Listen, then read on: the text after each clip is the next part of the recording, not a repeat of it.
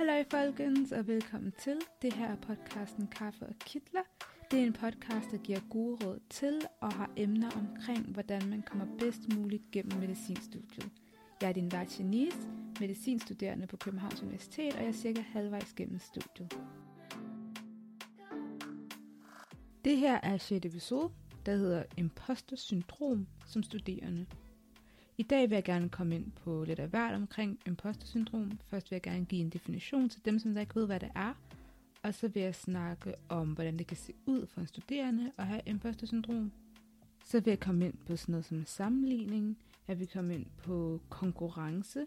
Og så vil jeg til sidst snakke om, hvordan man kan overkomme eller overvinde imposter-syndrom. For at komme tilbage til starten, definitionen, så er der en psykolog, Lisa Auguste, der siger, at imposter-syndrom, det er et psykologisk mønster, hvor du tvivler på dine egne præstationer og har en vedvarende frygt for at blive afsløret. Det betyder, at selvom du har ydre beviser på dine kompetencer, så bliver du overbevist om, at du snyder andre og at du ikke fortjener alt det, du har opnået. Du tror, at din succes skyldes held, eller fordi du har fået andre til at tro, at du er bedre, end du er, og derfor også har snydt dem. Det er en måde, som det defineres som. En anden måde, som man så også kan udlede, at det er, at din samling følelser, at man ikke er god nok, eller er utilstrækkelig, selvom man faktisk har tydelig succes, eller sådan har rigtig gode beviser på, at man er god nok, eller er god nok til sit felt. Så hvordan kan det så se ud som studerende? Det kan være tanker som, jeg er ikke god nok, jeg kommer ind på studiet ved en fejl, jeg hører ikke til her, jeg er ikke så klog som alle de andre, jeg er ikke lige så struktureret eller organiseret som alle de andre, jeg har overhovedet mit liv på plads, som alle de andre. Jeg er ikke i stand til det her. Eller jeg kommer sikkert til at dumpe alle mine eksamener. Altså, det er, at man har en hel masse tvivl om, man er god nok til studiet. Og for medicinstuderende kan det også være sådan mega meget tvivl om, om man overhovedet vil være god nok som læge, eller om man overhovedet har det, der skal til for at blive læge en dag, da det er et mega stort ansvar. Så man vil gå rundt med alle de her tanker, hvor der er en hel masse tvivl, og en hel masse sådan, du er god nok, og du kommer sikkert ikke til at klare det godt. Men en ting, som jeg bare vil sige, er, at man så også skal vide, at det faktisk er okay at have de her tanker, men at du så samtidig med, at du har de her tanker, så også skal acceptere, at du faktisk også hører til. Altså, du skal acceptere, at du er god nok. Altså, at du er der af en grund. Så for eksempel, hvis jeg skal tage et eget eksempel, så skulle jeg til eksamen på 5. semester. En eksamen, vi kalder for immunopatofarma, men det hedder vel immunologi, patologi og farmakologi-eksamen, hvor det så en integreret eksamen, det vil sige, at man skal bestå alle tre dele, men det er en eksamen på 4 timer. Og så kom jeg sådan til eksamen, og jeg følte mig overhovedet ikke klar, og så kom man sådan ind, og man jeg følte bare, at alle dem omkring mig virkede mega klare, og de virkede bare sådan på, de skulle bare ind, og de skulle bare ace den der eksamen. Og jeg følte mig overhovedet ikke forberedt. Jeg var selvfølgelig forberedt, men jeg tror bare, det var den der med, at jeg skulle stå og sammenligne mig selv med alle de andre inde i det her lokale, og synes bare, at de så mega forberedte ud, som der bare sådan gjorde, at jeg begyndte at tvivle rigtig meget på mig selv. Altså, jeg kiggede jo rundt og var meget sådan, hvor er de selvsikre, og jeg følte mig overhovedet ikke selvsikker på grund af den her sammenligning. Og så det samme med, så kom jeg så ud af eksamenslokalet, og alle var meget sådan, den eksamen, den gik da mega godt, og det var mega fedt eksamenssæt og sådan noget, og jeg følte overhovedet ikke, det var et fedt eksamenssæt. Så altså, og jeg var meget sådan, hvis alle de andre synes det, så har jeg overhovedet ikke klaret mig godt. Og heldigvis endte jeg med at klare mig rigtig fint til den eksamen, men jeg tror bare, det som der måske gjorde, at jeg var tvivlede så meget på mig selv, var det med, at jeg sammenlignede mig selv helt vildt meget med de andre, i stedet for bare at tro på, okay, du har forberedt dig, og nu sidder du her, og det skal nok gå, eller bare man kigger på de andre, men bare lige fokusere på, at det er dit eksamenssæt, som du skal klare dig godt på, og de andre måske ser de selvsikre ud, men du ved jo ikke, hvad der foregår inde i dem. Så i sidste ende, så handler sådan noget som imposter-syndrom altså også rigtig, rigtig meget om sammenligning. Det handler i de fleste tilfælde faktisk om sammenligning. Og derfor skal man også passe på med at sammenligne sig selv med andre, fordi du ved ikke, hvad de tænker, hvor de kommer fra, altså hvad er grunden til, at de er på den måde, de er, og den grund til, at du så sammenligner med dem. Du ved jo ikke rigtig, hvor de er, du kan ikke læse deres tanker. Så man kan jo godt sammenligne sig selv, hvis det er en positiv sammenligning. For eksempel, hvis du ser en, der opnår noget rigtig godt i livet, og så vil du også rigtig gerne opnå det, så er det jo en fin sammenligning, fordi at du prøver på at blive det bedre. Men hvis det er en negativ sammenligning, så skal man jo passe rigtig, rigtig, rigtig på. En negativ sammenligning kan jo være at sammenligne sig selv med noget, som man ikke rigtig har kontrol over. Det kan være, at man starter på et studie, lad mig tage medicinstudiet, og så kommer man ind, og man finder ud af, sådan der, at 80% eller sådan 95% i det klasselokale kommer fra sådan en lægebaggrund, altså har forældre eller onkler eller tanter eller sådan noget, som der er læger eller søskende. Og så kan det være, at man er meget sådan, ej, jeg passer overhovedet ikke ind i det her, fordi jeg kommer ikke fra en lægebaggrund. Men det er jo ikke noget, du har kontrol over. Så det er heller ikke noget, man skal begynde at lægge energi i at sammenligne sig selv med, fordi det kan du på ingen måde kontrol over.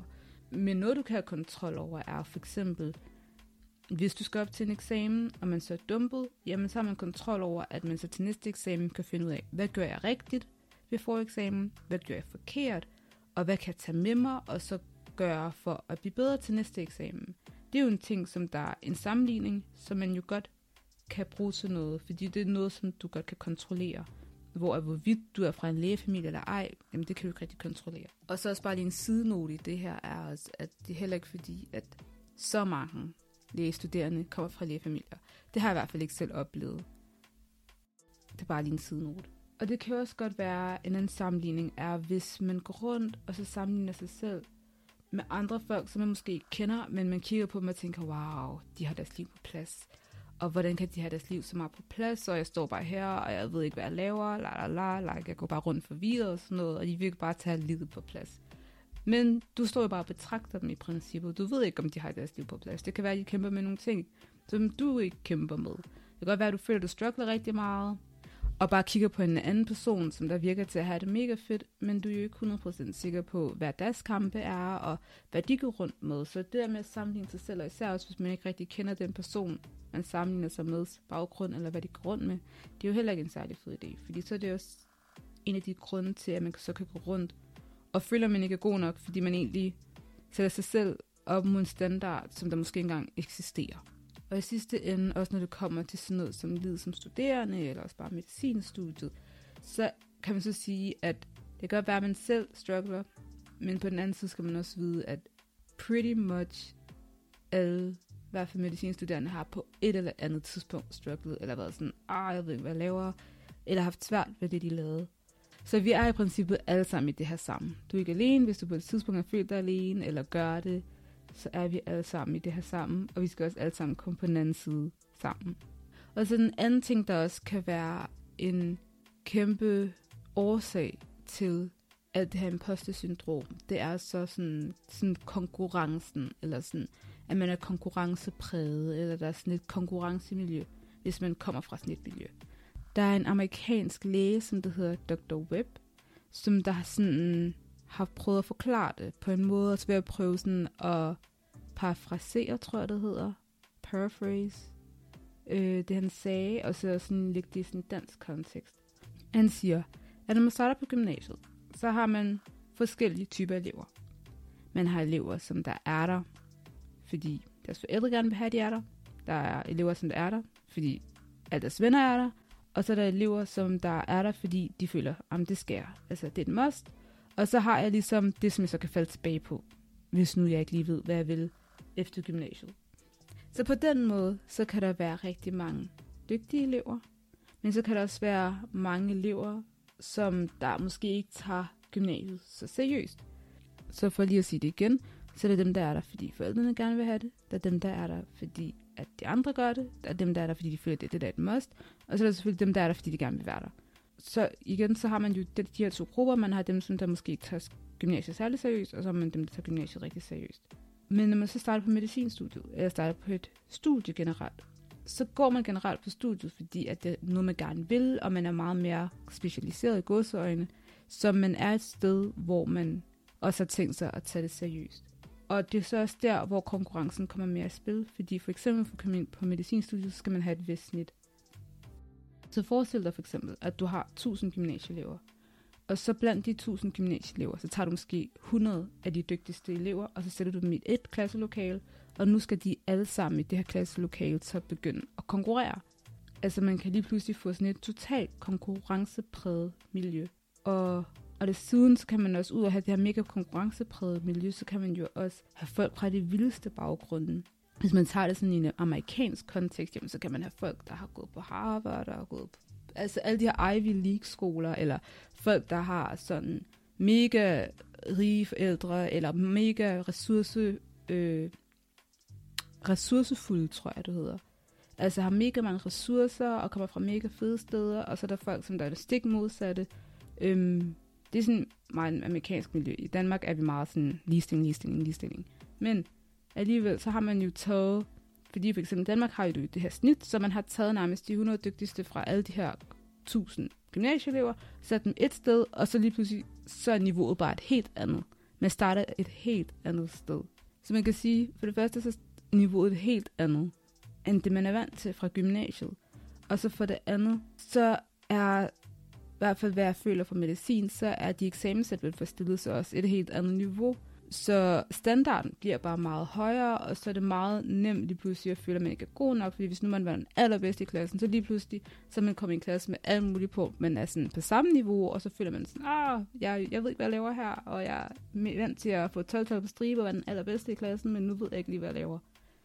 Og det er jo meget normalt, og man skal også vide til, at man så måske ikke længere er den bedste i klassen, jamen så er man jo stadig god nok. Så en måde, man kan overvinde eller overkomme impostersyndrom på, det er, at man, der er selvfølgelig forskellige ting, men det første er, at man først og fremmest skal vide, at man ikke er alene. At der faktisk er rigtig mange, som der sikkert også går rundt med de samme tanker. Og det andet er så, at du skal vide, at der rent faktisk er stor sandsynlighed for, at du rent faktisk er så dygtig, som det ser ud til. Altså selvom du ikke føler, at du så er dygtig, så er du højst sandsynligt virkelig dygtig. Ikke også? Altså hvis du for eksempel studerer på et studie, og alligevel måske går på andet, tredje, fjerde, femte semester, ikke også?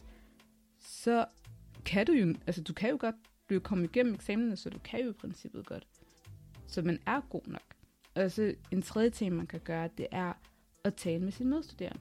Fordi det er meget sikkert, at du også har andre medstuderende, der enten har gået igennem det, eller går igennem det, eller altså bare har haft en lille smule den følelse af, at sådan, niveauet er så højt, og jeg føler ikke, at jeg hører til her, eller sådan noget. Det kan sagtens være, at jeg bare har haft sådan en hurtig tanke om det, og så ikke rigtig tænkt over det. Men så kan du prøve at spørge dine medstuderende, hey, sådan har du også sådan følt, at, sådan, at det her var totalt over dig, altså det her studie her, eller det at komme igennem eksamen er mega svært. Jamen så kan det være, at personen siger, ja, skal man få en samtale ud af det, og så kan det også være, at man føler sig sådan lidt bedre tilpas bagefter. Og så den fjerde ting er også, at du skal vide, at du godt må acceptere din succes. Så hvis du har klaret dig godt, så skal du ikke tænke, at det var bare tilfældigt, eller det var et mirakel, jeg kom igennem den her eksamen. Nej, men bare tage ansvar for din succes og være meget sådan, jeg gjorde det, jeg kom igennem det her, ikke også? Der er jo hele den her jantelov i Danmark, så det er som om man ikke rigtig får lov til at være sådan, jeg gjorde det rent faktisk. Men hvis du føler, at du ikke er god nok, så skal du da tage ansvar for, når du endelig har succes og får succes, hvilket du sikkert gør, fordi det er bare en impostersyndrom, det er bare en følelse af, at du ikke er god nok, men det er du. Og det sidste er, at du skal vide, at du hører til der. Altså det kan være, at du startede på dit studie, og ikke føler, at du er god nok til at være der, men du hører til, og du er kommet ind af en grund. Så det skal nok gå, og du er god nok. Så det var det for den her episode. En episode omkring impostersyndrom som studerende. Har du nogle spørgsmål, som du godt kunne tænke dig bliver besvaret i podcasten, eller jeg bare besvarer til dig sådan privat, eller har du forslag til nogle emner, som jeg kan tale om på podcasten, jamen så kan du bare skrive til mig. Du skal skrive til mig på mailen kaffeogkitler@gmail.com, og så vil jeg prøve at besvare så hurtigt som muligt. Tak for nu.